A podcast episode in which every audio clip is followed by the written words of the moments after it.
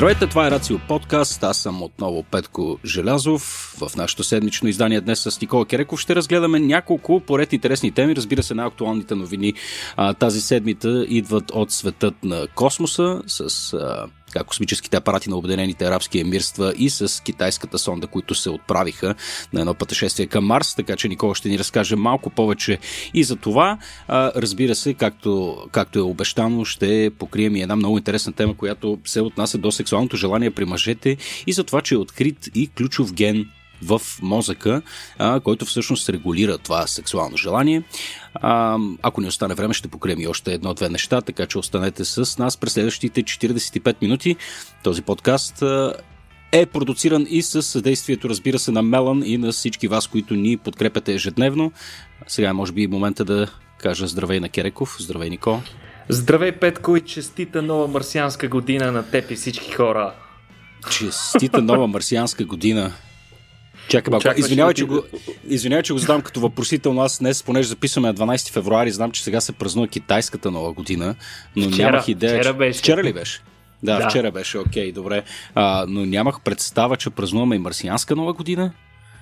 Абсолютно. И аз включително бях на твоето дередже и не знаех, че всъщност имаме нещо такова дефинирано. Ама какво значи това всъщност? Какво е пред Я разкажи. Ами да, значи на 7 февруари 2021, това беше в неделя, ама нали, не сме се чували много отдавна с тебе, да ти го честита сега. Тогава се отбелязва официално началото на новата година на Марс, поне според начина по който от момента водим календара от тук, от Земята. Mm-hmm. Сега една марсианска година е редно да отбележим, че е точно или около 387 земни дни mm-hmm. или 668,6 марсиански дни, т.е. е почти 2 години. Това означава, нали, че новата година на червената планета настъпва горе-долу веднъж на всеки две земни mm-hmm. години. Като в момента, това е много интересно, че в момента отбелязваме 36-та година трябва да кажем, че и аз тази година ще навърша 36. Не знам дали има някакво съвпадение с, с Марс, но а, всъщност календара започва да се води през далечната 1955 година, когато а, под въздействието на голяма пясъчна буря се обръща внимание, че тези неща може да са периодични и защо да не въведем някакъв календар на Марс. Иначе, доколкото знам, а, от едно до друго равноденствие, горе-долу това е а, границата между годините на Марс, така че това е датата, е всъщност равноденствието, което се получава на Марс. Чакам, ако чакай, аз, аз не разбрах от кога започва летоброенето на Марс? От 1955 преди това От... не се брои. Представи си го като нова ера. И там тогава нищо символично не се е случило, не се е родил някой, смисъл не приписваме Не, някаква, има някаква, голяма, някаква е, гигантска пясъчна буря. Аха, окей. Okay. okay. Еми това ми се струва като добро начало. Започваме с апокалипсис на планетата. Еми да, това. трябва да е някакво значимо събитие в крайна сметка. Хм, готино. Добре, празнуваме. Как я празнуваме? Еми, виждаш Марс как празнува с нови посетители в близост mm. до тази планета. Тази седмица беше абсолютна марсианска седмица, както и да го погледнем. На а, мисията на Обединените арабски емирства беше първата мисия, както вече обявихме в предишните ни подкасти, която ще достигне а, червената планета. И тя не просто успя да достигне, ами успя да премине през най-тежката и критична част от а, пътешествието си, толкова, точно толкова критична, колкото и самото изстрелване на апарата от Земята, защото е свързан с горе-долу същия риск за неуспех, даже по-голям, чисто исторически а, успеваемостта на мисиите, които трябва да влязат в орбита на червената планета е около 50%. Затова и официално властите обявиха, че шанса мисията да успее да влезе успешно в орбита е точно толкова, около 50%. Пу, Но за... Това не са, добри, не са добри шансове за нещо, не което са... инвестирано толкова много. не Кофти. са, абсолютно. Но ето, че а, за щастие изглежда, че арабските инженери са си свършили чудесно работата и така нареченото орбитално инжектиране протече успешно, като процеса отне около 27 минути, за което време, за тези 27 минути, реално от а, контролния център в, а, в Дубай, мисля, че беше, не съм сигурен, в контролния център нямат абсолютно никаква връзка с апарата, т.е. цялата процедура е изцяло автоматизирана. Сега, а, за цялото това време, апаратът, тези 27 критични минути, апаратът изразходва половината от наличното си гориво, които, които, из, които изцяло се насочват към общо 6 двигателя, които трябва да забавят скоростта на сондата, за да може тя да бъде прихваната от гравитацията на Марс. Сега искам да обясна за всички наши хора, на които а, космическото инженерство не им е баш майчен език, какво точно представлява това, като използваме една известна аналогия.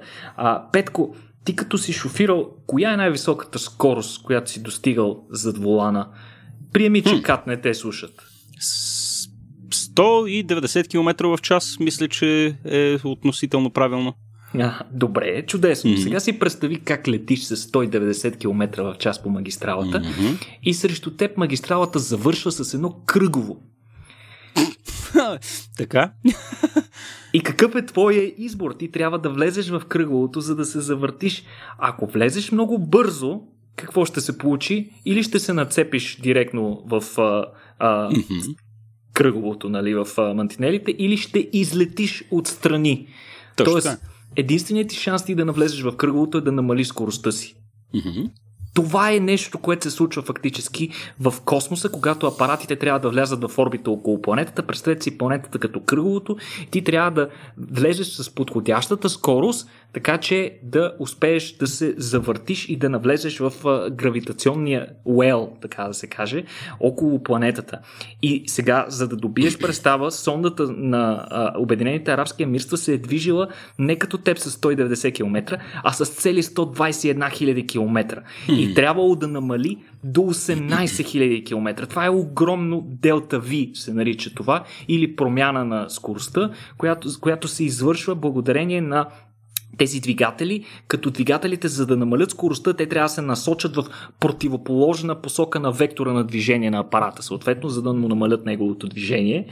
А, така, иначе мисията Хоп до тук е изминала а, 493 милиона километра от изстрелването си на 20 юли и за това време, а, мисля, че общо взето през последните няколко месеца и се наложи да извърши няколко коригиращи маневри, за да може да се гарантира правилния подход при навлизането в орбита. Общо три такива маневри са били необходими, но в крайна сметка можем да се поздравим първият апарат успешно а, навлязал в а, орбита на Марс тази година беше орбитата, а, мисията Хоп или апаратът Хоп на Обединените арабски емирства, като той се очаква да прекара там около две земни години, т.е. около една марсианска година и ще, неговата основна задача е да изучава атмосферата на червената планета и динамиката през, при смяната на различните сезони, както и да си извади изводи за това как се е променял климата на планетата през различните исторически епохи. Хм. И... Пред, предполагам това го правят с ясното намерение, че изследвайки атмосферата ще могат после да преценят как хаджаба да изпратят хора там, защото тази малка агенция, която иначе е сформирана преди много кратко време, 2015 майче беше или нещо такова, а, чакай да провериме, 2014 година. Доста, доста амбициозна програма и, и наистина фантастичен успех. За 6 години приземяват сонда на Марс. Ха. И не просто това, Петко, ами не просто искат да разберат дали можем да ни да живеем на повърхността, ами те са много по-амбициозни, знаеш, mm. а, през последните а, 50 години. Нали? Между другото, мисията Хоп беше специално таймната по такъв начин, че да съвпадне с тази годишнината, 50 годишнината от обявяването на Обединените арабски емирства. Нали? Така че е, има и известна патриотична цел в цялото това нещо но всъщност те си, Обединените арабски емирства от край време заявиха, че те изцяло смятат да променят хода на своята економика по посока не толкова на развитие а, на нефтодобив и търговия с нефтени продукти, а по-скоро на, в, в сферата на високотехнологичните сектори, mm-hmm. където смятат да се развиват много и те си поставили цел до 100 години от навлизането на орбитата а, на мисията Хоп да направят селище на повърхността на червената планета, където хора да могат трайно да, да живеят там. А, това е много интересно. Аз сега, сега гледам а, тук някаква информация за тяхната космическа агенция. Техният бюджет в момента възлиза на около 5 милиарда, което е само 4 пъти по-малък от бюджета на НАСА и близо 2 пъти по-голям от този на Роскосмос. да, Мили так... Боже. Хората подхождат доста амбициозно, Петко. Hmm. ако ще се прави нещо, да се прави като хората. Е, да, те са седнали на ковчега с злато, предполагам, на име. Това е друга тема, да. да. Хм. А, нищо, в смисъл, браво, браво на тях. Ние предния път се майтапихме с тебе, че изглежда малко сюрреалистично и като малко, мал, малко като от Star Trek да видим а, за първ път едно такова разнообразие, когато човек погледне към една, а, е, така, един център за управление на космическите полети, нали, да, да, да, да видиш хора облечени като бедуини, които управляват космически апарати към Марс. А, изглежда сюрреалистично, но вече явно ще е норма. А, не знам, поздравления за тях, много готино. Абсолютно Ха, виж, от тук, виж от тук нататък пък дали, тези, тези, от които всъщност очакваме а, така, да, да владеят космическата епоха 3.0 или ще се води вече 2.0, вече ги изтървам коя поред космическа епоха е. А, това са китайците, които пък няколко дни май беше по-късно а, тяхната сонда а, Не, също... буквално, буквално на следващия ден. Едното буквално нещо се случи ден. на 9 януари, а другото се случи на 10 януари. Така бяха, бяха предвидени нещата.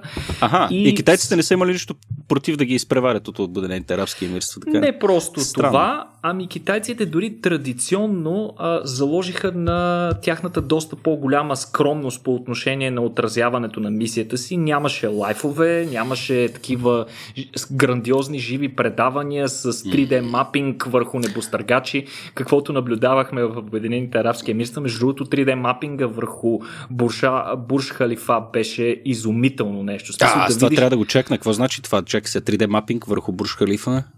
Как изглежда да, това? Трябва какво, да какво са направили? Ами, осветиха буквално целият гигантски небостъргач в различни цветове. Най-впечатляващо за мен беше, когато го а, осветиха изцяло жълт. Стана ярко жълта цялата сграда и прилича на един гигантски кристал. А, беше, беше много впечатляващо. А това беше като част от церемонията по навлизането в орбита и то беше толкова грандиозно, че може би признавам си, че искрено стисках палци мисията да е успешна, защото ако нещо се беше случило с Хоп, ще да бъде гигантски провал цялото нещо, покрай цялата помпозност на церемонията, но ето пък, че китайците традиционно те не ги отразяват тия неща, не правят лайфове.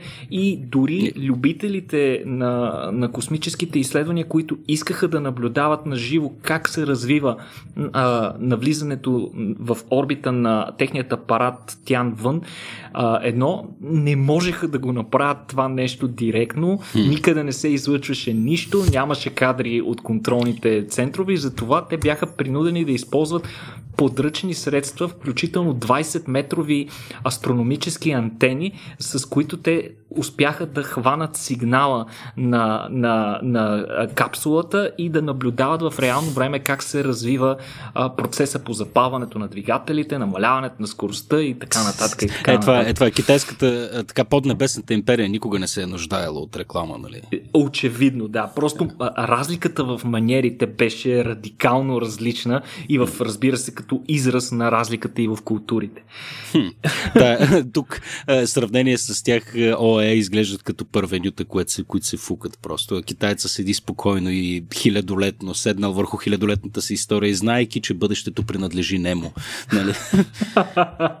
доста, е, прозично, доста прозично се изказва, но всъщност ситуацията беше точно такава и от китайските власти не получихме никакви а, сигнали до последния момент, който вече всички ви разбраха, че ето ще разваля, който не е гледал какво се случва, но и китайски апарат всъщност успешно успя да навлезе в орбита, но а, китайските власти до последно не потвърждаваха, докато не получиха официалното потвърждение, съответно и от а, контролния център на управлението на полета. И чак тогава, нали, вече всички си отдъхнахме, а, че вече със сигурност нали, апаратът си е свършил чудесно работата. Иначе трябва да кажем, че апарата на китайците е бая по-сложен. А, той а, навлезе с малко по-висока скорост от мисията Хоп, като китайската сонда обаче, за разлика от Хоп, тежеше и много повече. Тя тежи около 5 тона. Мисля, че, а, мисля, че арабската сонда беше около тон и половина. Съответно, цялата тази маса, за да я спреш, нали, отново аналогията с Петко, който се носи по магистралата с 190 км в час, вероятно чудесно разбира, че за да спре а, ще му отнема различно време спрямо това дали кара малката си кола или mm. някакъв гигантски камион, да кажем. Mm. И, а, за това а, китайската сонда разполага с доста по-мощни двигатели, които работеха в продължение на 15 минути на пълна тяга, при което изразходиха 80% от горивото на борда си, което са над 820 кг а, гориво като а, много, беше, много беше критично. Аз понеже гледах лайфа на цялото нещо и то какво представлява лайфа, ти гледаш сигнала от една антена, като една синусоида, която се върти и виждаш един просто едно пикче, което се движи от, от ляво на дясно и от дясно на ляво. И беше много критичен момента, че в края на маневрата, а, горе-долу между, мисля, че беше около 4 минути преди, преди края на горенето на двигателите. За съжаление, просто така се падна, но, но, но модула Тянвън едно мина зад Марс и просто ти губиш сигнал. Просто цялата планета Марс блокира сигнал и нямаш сигнал. Изобщо не знаеш какво се е случило. И тогава всички треперещи хора зад мониторите, милионите хора по света, които наблюдаваха какво се случва, им се наложи да изчакат още 35 минути, за да може съответно да се завърти от другата страна на планетата и да излезе, така че да имаме пряка видимост и да можем да предаваме сигнали. Тези критични моменти на радиомълчание, които носят толкова много съспенс в филмите. Абсолютно беше точно като в истински, истински филм. Иначе а, орбитата на китайския апарат ще бъде много по-ниска, т.е. много по-близко до повърхността на планетата ще обикаля. Около 390 км над повърхността на Марс ще обикаля. За сравнение, например, височината на орбитата на Хоп е средно около 1162 км, т.е. много по-далече обикаля орбитата Хоп, апарата на Обединените арабски емирства. А след 5-6 дни, между другото, въпреки постигането на правилната орбита, Тянвен 1 ще запали отново двигателите си. Това е част от стандартна процедура. Първото най-сложно беше а, така наречената орбитална инжекция, при която а, след това праволинейно движение и дълго пътуване от Земята до Марс, апарата трябваше да навлезе в марсианска орбита, а следващата маневра, която предстои на Тянвън 1 е реално да обърне, да премести орбитата си на вече правилната орбита, която ще бъде полярна, т.е. той трябва да се премести от 11 градуса, където се намира в момента, на 86 градуса спрямо а, уста на въртене на планетата. А, тям вън, да припомним, това е апарат 3 в 1, а, за разлика от Хоп, който е само орбитален апарат, а, апарат съдържа и приземяем модул, и ровър. А, кацането а, на, на, на ровъра и всъщност разкачането на приземяемия апарат заедно с модула и насочването им към повърхността на планетата е предвидено да се случи някъде около 23 април, но е възможно да се забави и до май месец. Не е все още а, твърда датата, иначе а, апарата трябва да се приземи в а, областта на Марс, наречена Отопия Атлантия и да прекара поне 90 марсиански дни или сола на повърхността, изследвайки условията там. А, тя, той ще събере проби, ще направи а, снимки, ще картира повърхност. Има изобщо доста а, изследователска работа. Иначе а, това, ако се случи, ще превърне Китай в едва втората нация, която има апарат на повърхността на червената планета за по-продължително време. СССР са постигнали кацане на повърхността на Марс през 71, 1971 година, но тогавашният техен апарат Марс 3 оцелява за по-малко от 2 минути на повърхността. Просто имал доста неприятно кацане и разни технически проблеми, така че китайците ще се наредят след щатите, стига да успеят нали, да приземят апарата си. Иначе, интересно, зоната, която са избрали от ония, Утопия Планития, това не е ли онази местност, този големия кратер, който се вижда всъщност, когато погледнеш с така, леко въоръжено око с един любителски телескоп може да се види това нещо или, или, или се... Не, аз си мисля тук за кратера на Луната, но във всеки случай а, Утопия Планития също беше такъв, а, такава импакт зона, нали? А, доколкото знам, да. Мисля, че mm-hmm. а, не е точно кратер, ами е място, където вследствие на древен удар са се стопили скалите и е текла лава и така нататък. Mm-hmm. Не съм съвсем убеден, не мога да аз сега, кажа на аз сега, това, аз сега го проверявам така, докато си, докато си говорим и тук ще споделя малко допълнителна информация с а, зрителите, ще да кажа, с нашите слушатели. А, да, това е импакт, импакт зона, както ти каза, разтопени скали, а, 3300 квадратни километра, или това е най-голямата импакт зона в а, Слънчевата система, която ни е известна към момента. А, и на, да, и на това място, всъщност, през, така тук вече изтървах къде, се, къде, къде е годината, но съвсем наскоро НАСА а, откриват а, и така много сериозни залежи на, на вода, нали, като тя е естествено в замръзнала форма, но а, тук преценката е, че, те, че вероятното количество вода, което се съдържа там е еквивалентно на това, което може да се намери в а, така нареченото Горно езеро. Това са тези големите езера в а, Северна Америка. А, там мисля, че бяха барабар с езерото Мичиган и така нататък. А, Горно езеро, което е най-голямото по площ езеро в света, 88 000 квадратни километра, много близко до територията на България и третото по обем след а, след езерото Байкал и а, езерото Танганика в Африка. Така че майче китайците съвсем не го правят произволно, ми отиват там, не, където има, случай. има водичка. Абсолютно. Това е в близост в южната част, близо до Южния полюс, където има най-голямо количество и, и, и най-много свидетелства за наличие на вода, където в интерес на истината а, би трябвало да бъде насочена и, ако не се лъжа, в бъдеще а, съответно и мисията първата пилотирана мисия до Марс. Не е ясно, разбира се. Резултатите, които ще се получат от а, тези ровери, както китайския, така и Perseverance, който го очакваме между другото на 18 февруари, а, и така вероятно ще изберем най-правилното място, където да изпратим евентуалните си първи изследователи на Марс. Никола, колко време им даваш преди да се скарат е, сериозно? Защото всички сега ще почнат да кацат на едно и също място. Нали, колко време според теб ще мине преди да почнат да се проявяват нашите най-естествени инстинкти и това да почнем да дигаме огради и да, и да се прецелваме един в други? Е, би било срамота наистина, не мога да си разделим една цяла планета, не знам. а! Интересно, че го казваш. За коя планета говориш точно? да. Добре, добре. Ами, а, не знам, мисиите са много готини, готини обещаващи. Предполагам, ще пуснем после в описанията няколко линка да, да разгледат хората малко допълнителна да, информация. Аз тук пуснах и видеото на Бурж Калифа там, където обясняваше, че осветено изглежда наистина впечатляващо.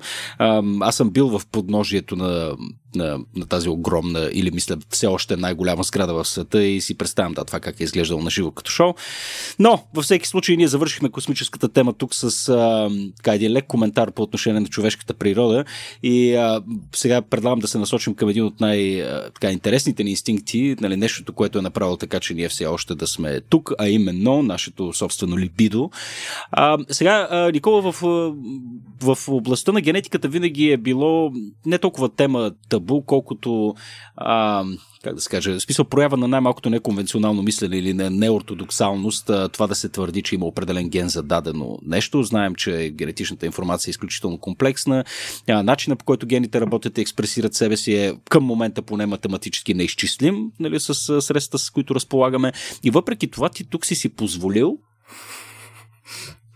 позволил си си, Никола, да направиш дръзкото твърдение, че е открит ключов ген в мозъка, който регулира сексуалното желание при нас мъжете. За какво говориш?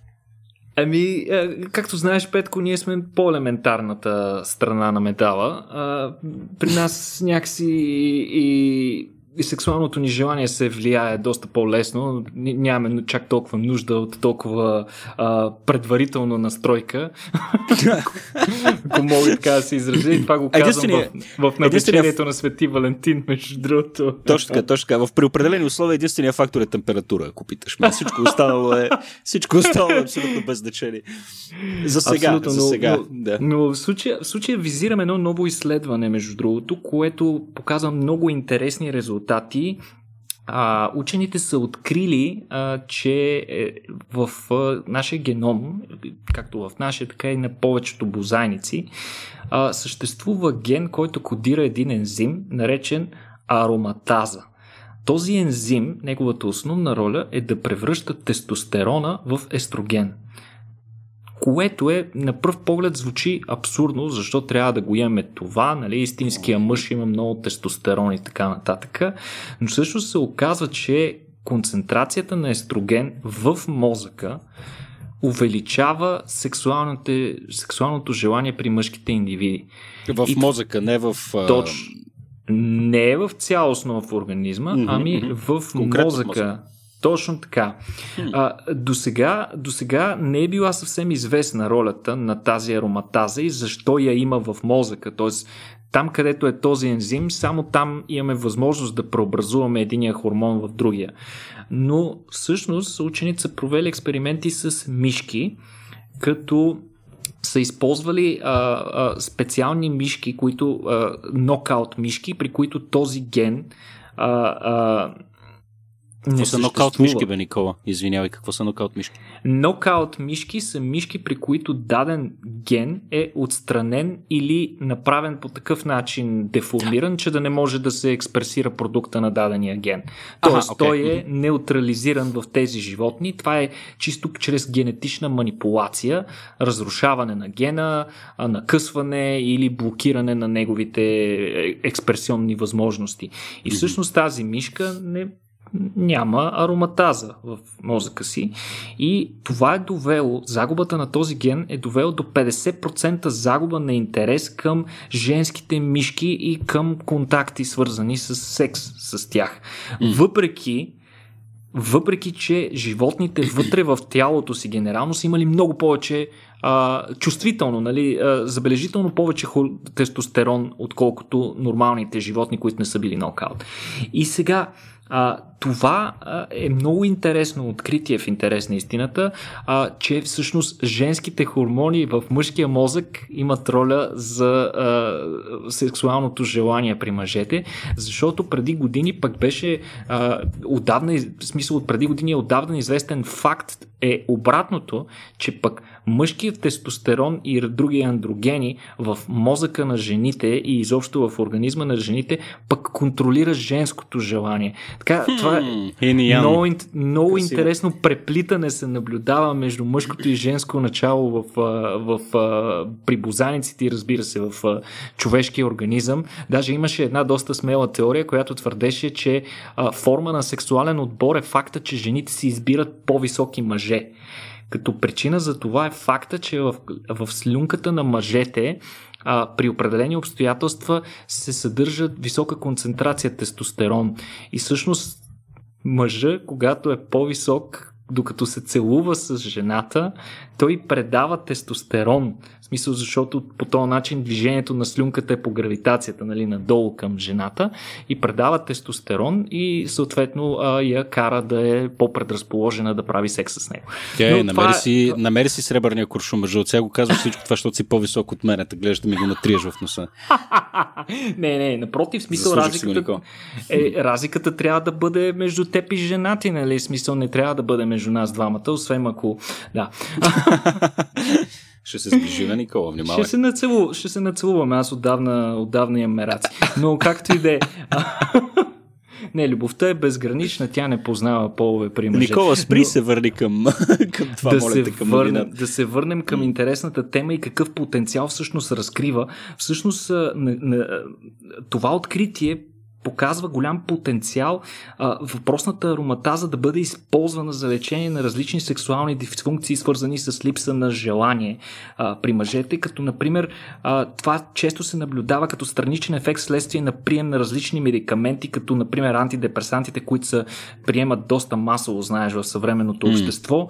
Така че там при тези хора може да се приложи съответно медикамент, който повишава активността на тази а, ароматаза, на този е, ензим. И обратното, при, а, при такива компулсивни сексуални разстройства, а, свързани с, с сексуално насилие и така нататък, а, при тях пък може да се приложи обратното инхибитор на ароматазата, който да действа като потискащ а, сексуалното желание при мъже, които не могат да го контролират по друг начин. Да, аз тук, между другото, като го прочетах това нещо в твоите нотки, така наречени compulsive sexual desire, си позволих да погледна и някаква, някаква статистика за епидемиологията на това състояние, като то е доста, както ти каза, всъщност не знам дали го каза, ти се фокусира по-скоро върху така, насилствените прояви, но тук говориме по-скоро за склонността на, или за нали, компулсивното желание на човек всъщност да прави секс с, нали, постоянно и с, и с различни хора. А, и тук сега такива епидемиологични научни данни няма много събрани, но тук са правени някакви екстраполации в Штатите преди няколко години, са опитали по някакъв начин да установят. И за сега цифрата е от порядъка на 5% от а, населението а, така, на страната, вероятно страда от някаква форма на такова компулсивно сексуално, сексуално настройство, което а, тук за сравнение казват, че е а, така, значително повече от хората, които примерно страдат от uh, шизофрения, Хантингтън, деменция и да. така нататък, което е доста, доста, е доста странно. Да, доста, доста често, е често. среща. Хм. Трябва да признаем, че чисто еволюционно премахването на подобен род поведение не е съвсем оправдано, защото съответно хората, които имат повече сексуално желание, може би в миналото са оставили по-големи потомства. Хм, да. Хм. Особено когато е, да, било или наказано едно такова поведение. Да, да, но ето, че в, днешната, в днешното общество подобен род поведение за, за разлика от древността, да кажем, или пък някакви още mm. по-първични прояви, а, е, може да бъде наказвано, като ти се нарушава социалния кръг, нали, не можеш да поддържаш постоянни партньори, съответно, дори да оставаш по-голямо потомство, те остават а, смисъл не, не биват, не им се дават същите възможности, защото и не участват и двамата родители в отглеждането им. Но да, всъщност е проблем за доста Много е, хора. Да, много е, много е, много е странно как така обитаме едно и също пространство с нашите, нашите брати хора и много рядко се замисляме каква голяма част от тях страдат от най-различни шантави, шантави неща. Нали, в смисъл тук, като, като фанеш какъвто и да било род статистика, тя винаги е била доста изненадваща за мен. Например, този ден мисля, че някъде чух по новините, че в България половин милион души са с диабет, нали, което е тотален скандал. Нали, това означава, че буквално всеки десети човек, който срещнеш, потенциално е диабетик. Нали, оттам нататък, нали, като почнеш е, да наливаш е такива така, проценти. Да, да и а, сега, дали аз осъзнаваш, дали човек започва да осъзнава какъв зар е хвърлил и колко късмет е извадил, тъй като Дали, аз не нали, мога да кажа с увереност, че не страдам от нито едно от тия неща. Вероятно имам някакви психически отклонения, но кой ги няма, нали, в крайна сметка. Всичко е, всичко е спектър. Но да, просто по някой път не се замисляме а, така хората, с които се разминаваме, които така привидно изглеждат нормално. Те са нормални, разбира се, то всяко това нещо е проява на човешката природа. Тук не се опитвам да слагам някаква, някаква, някаква така стигма. Но да, статистиката от това, че 5% от хората, които вероятно се разминаваш по улицата, всъщност страдат от подобно състояние, от отрезвяваща и, и, и трябва, да се, трябва да се замислиме.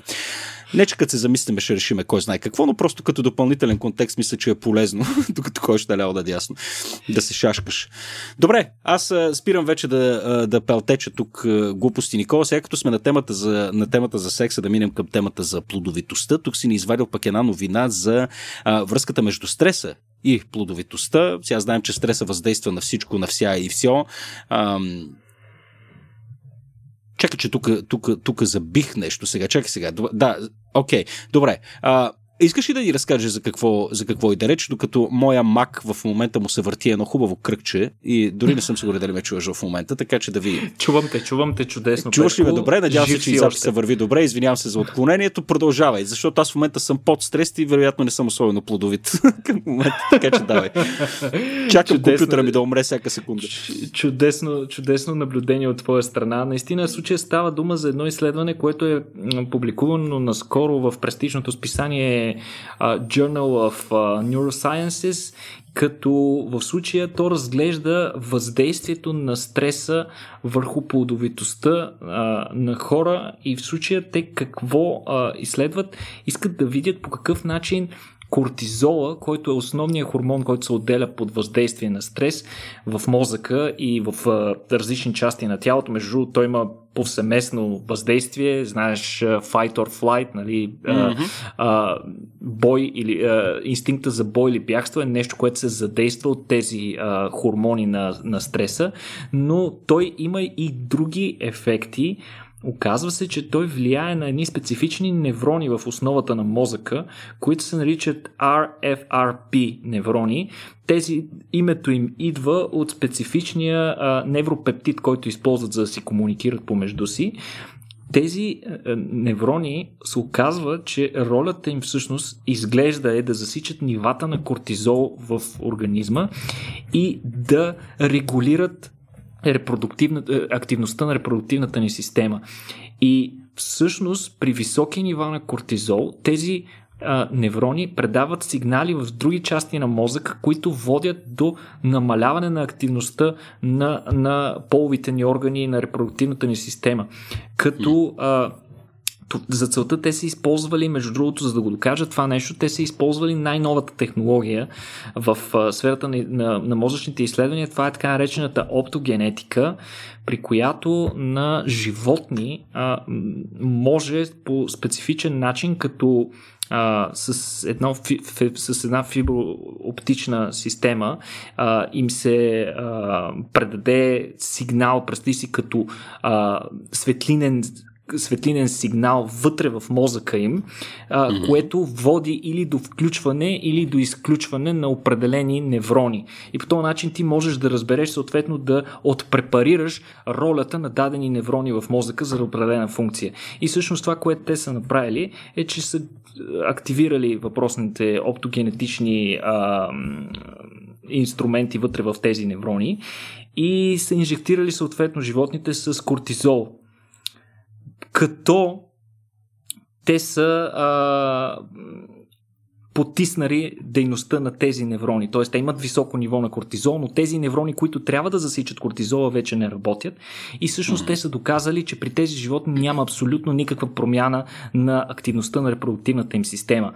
Друго интересно нещо, което те са установили е, че този ефект е много по-силен при женски организми. Тъй като предишната новина се бяхме съсредоточили върху мъжете, време е нали, да, си, да си върнем дължимото и да кажем, че в случая това, за което говорим, засяга много повече жените, което чисто еволюционно е много по-оправдано. Ако се замислим, реално женските индивиди влагат много повече ресурси и енергия и, и съответно риск за собственото си съществуване в отглеждането на, на, на малки индивиди. И затова mm. в състояние на прекомерен стрес очевидно не е най-подходящият момент да се размножаваш. Много по-важно в такъв момент е ти да оцелееш, да спасиш кожата и да изчакаш по-благоприятни времена, където съответно да гарантираш и по-добри условия за своето потомство.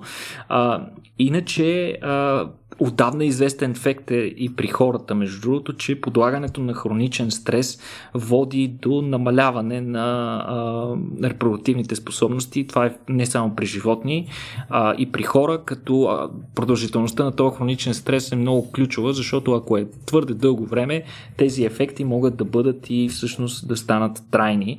А, като ние не съвсем, мъжете не сме подминати от а, този ефект. Може би си чувал, Петко, за големия проблем с а, плодовитостта на, а, на мъжките сперматозоиди в глобален мащаб в планетата. Забелязва се а, все повече репродуктивни проблеми, свързани с нас, мъжете.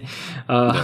Но пък а, тези открития на учените, тази връзка с, на кортизола с а, активността на репродуктивната ни система може да ни даде възможност да използваме нови и да приложим нови методи а, за репродуктивни терапии и повлияване на такива състояния. Така че отново това откритие е доста полезно, има приложения. Хм, фантастично. Като говорим за хроничен стрес, Никола, ти как разпускаш бе човече?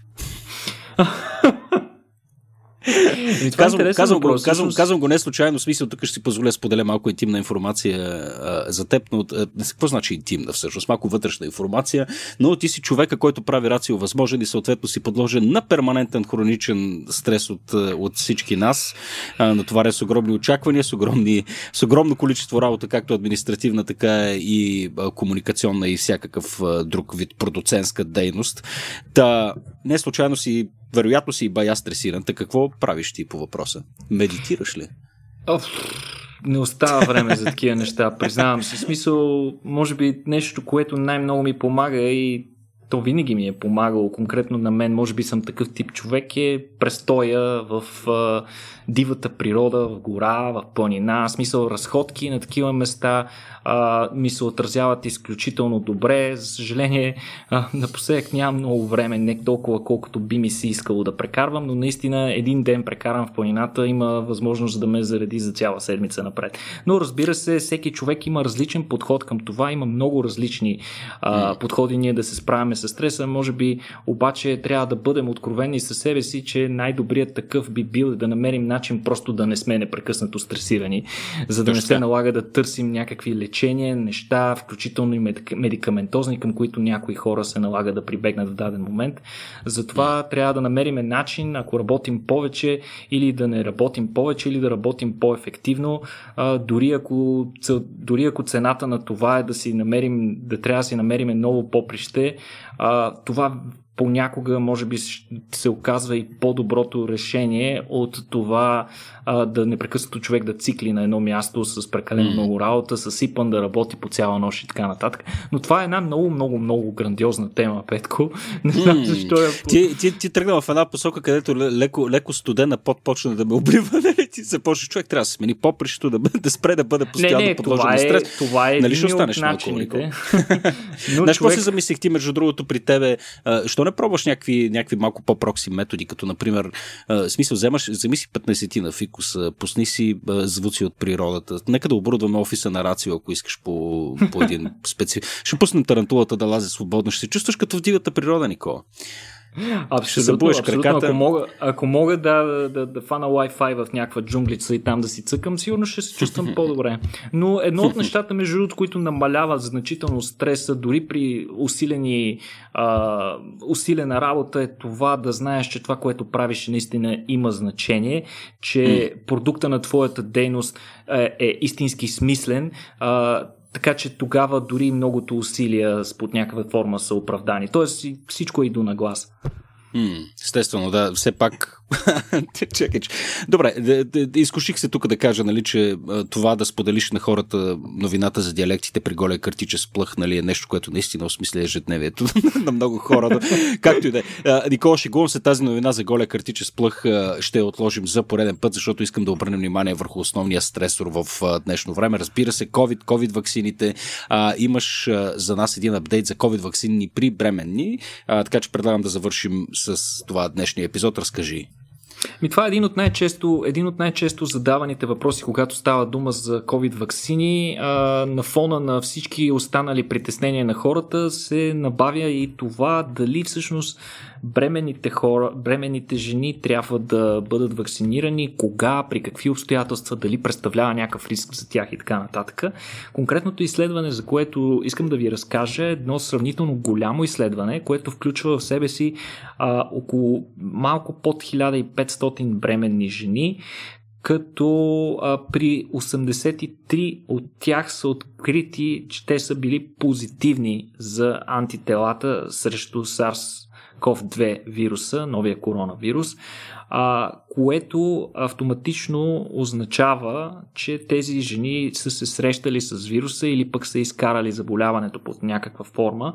Сега, по-интересен е въпроса а, какво се случва с тези антитела, които произведат а, въпросните жени а, и дали те се пренасят на плода им, на детето им. Така наречената пасивна иммунизация, при която част от антителата, генерирани на майката, от майката, се пренасят в плода и по този начин му осигуряват еволюционно предимство, когато той се появи на бял свят, тъй като майката живее в тази среда, а пък бебето живее вътре в нея при доста по-контролирана, съответно, каквото се случва на майката, ще, ще се случва и на бебето, когато излезе на бял свят. Такава е, е, е логиката на биологията. А, това, което учените са установили е, че при 72 от тези 83 а, бебета, съответно на тези жени, които са били а, позитивни, те също са били позитивни, когато са се родили. А, при другите, тези разликата, нали, там тези 11 бебета, при които не е имало антитела, въпреки че при майката е имало, а, титъра на антитела а, при самата майка явно е бил по-нисък или, или са преболедували твърде скоро, или пък са имали прекалено слаб отговор срещу вируса. Това не е много, много ясно. Но това, което те са установили е, че най-ефективно при пренасенето на антитела, такива протективни антитела срещу срещу COVID в бебето е това нещо да се случи около втория триместър, когато най-активно се извършва едно своеобразно изпомпване на антитела от, а, от кръвта на майката директно през плацентата в организма на бебето.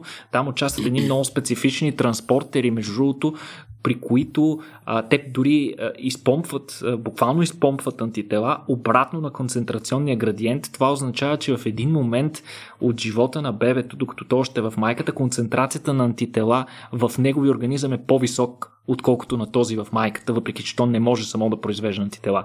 Тоест той си цяло си взима всичко от, от майката. Това а, е чудесен а, сигнал, а, между другото, кога би трябвало да се извършва успешна а, иммунизация на майката, така че да се гарантира а, своеобразна и безопасност и на, и на бебето. А тук, нали, логичният въпрос, добре бе, а, защо нали, би трябвало да вакцинираме майките, защо е необходимо а, да подлагаме бременните жени на такава манипулации, дори на съответни рискове, които възникват спрямо нея, въпреки че нали, съответното изследване е установило, че бебетата а, на болните жени не се разболяват от, а, от вируса. Дори когато бременните жени са болни, това означава, че плацентата все пак осигурява някаква защита на, на бебето. Но mm-hmm. всъщност преболедуването с вируса е изключително опасно, както за бебето, така и за майката, защото при преболедуването с този вирус, както знаете, често се засягат белите дробове, което води до едно състояние на хипоксия, както и се засягат и доста кръвоносни съдове, особено крайните разклонения на капилярите, където се наблюдава една своеобразна тромбоза, при която се образува кръвта, става нещо като гел и просто спира да се движи, следствие на което прилежащите тъкани, които са наоколо, не могат да се изхранват толкова добре и не могат да отделят продуктите на своята метаболитна дейност, съответно започват да се тровят и да умират от липса на кислород. А, това Съответно, ако възникне при майката, то може да доведе до спонтанен аборт а, или, или загуба на плода, или пък до преждевременно раждане, което подлага бебетата на допълнителен риск. Така че а, бременните жени, макар те да не са били много добре застъпени в клиничните изпитвания на сегашните вакцини, а, трябва а, може би е належащо и абсолютно всички, включително и Световната здравна организация, препоръчват и, и те да бъдат пълноценно обхванати от иммунизационната кампания, въпреки че едно от така наречен exclusion критерии, т.е. критерии по който по който се набират, набират дадени mm-hmm. кандидати за клинични изпитвания. Exclusion критерия е критерий, по който не се допускат определени кандидати до дадено клинично проучване. При а, тестовете на вакцини, при всичките тестове на вакцини, на сегашните одобрени, а, вече мисля, че са три или четири, а, при всички вакцини не се допускат по принцип жени, които в момента на приема на експерименталната вакцина са бременни, но за съжаление се оказва, че тестовете, които се използват за бременност не винаги са, не винаги са 100% ефективни. Освен това не се, не се знае нататък, нали, в, след първоначалната иммунизация следва и втора, дали пък жената няма забременени след това. Така че и в тези проучвания изследвания има все пак бременни жени и всички резултати показват абсолютна безопасност на, съответно на, на, на ваксините. Няма сериозни странични ефекти в следствие на приема на вакцина, докато имаме предостатъчно доказателства, че прекарването на заболяването, докато жената е бременна, я подлага, както казахме, и нея и бебето на огромен риск. Така че всеки сам си преценява, разбира се, но чистата препоръка, която би трябвало да получите от вашия лекуващ лекар, както и от а, Световната здравна организация и други а, а, здравни организации, е, че бременните жени трябва да бъдат обхванати наравно, може би, с някои от последните рискови групи, мисля, че, които се водят от трета фаза, мисля, че тези, които са силно изложени или с опасност от тежко протичане на заболяване. Mm-hmm. Да, тук е добър момент да напомним на хората да черпят информация само от официалните източници, дали това е Световната здравна организация или нашите местни организации тук. Дали информирайте се за ваксините или от нас, които пък ние се информираме от, е, съответно от официалните източници, от престижни издания и така нататък. Разбира се, цялата тази работа бива свършена от Никола Кереков. Въпреки това, това, което чуете и на този подкаст, моля, подхождайте критично и верифицирайте всяка една информация, която, която се отнася и до вашето здраве както с вашия лекар, а, така и с а, така, официалните органи на здравеопазването. Вече почвам да бръщолеве Никола. Това, което се опитвам да ти кажа, Никола, е благодаря ти отново за, а, за този подкаст и за всичката работа, която вършиш за нас. Мерси много. И аз Няма ли да кажеш няма нищо? Петко. Добре, и тук да благодарим на хората, които ни подкрепят. Ако хора и вие искате да го направите, може да влезете в patreon.com наклона на черта RACIO.BG. Ако отделите и едно левче, за да подкрепите това, което ние правим, ние ще ви включим към един много, много shady Discord сървър, където можете да се срещате и с с нас самите и директно да си, директно да си общуваме и там. А, благодарим, разбира се, и на Мелан за дългогодишната вече мога да кажа подкрепа. Мелон е софтуерна компания, която си търсят таланти, каквито безспорно има и сред вас, така че проверете Мелон, ако вие търсите начин да се отървете от перманентния а, стрес, който вероятно ви е обзел в следствие на неудовлетвореност от настоящата ви работа, така че ако имате а, умения в областта на софтуера, Мелон си търсят таланти, можете да ги проверите. А, това беше майче всичко от нас, нали така, Никола? Точно така, нямаме други неща. Така мисля и освен да напомним на нашите патреони, че напоследък започнахме да правим и ексклюзивно съдържание, както Точно за тях.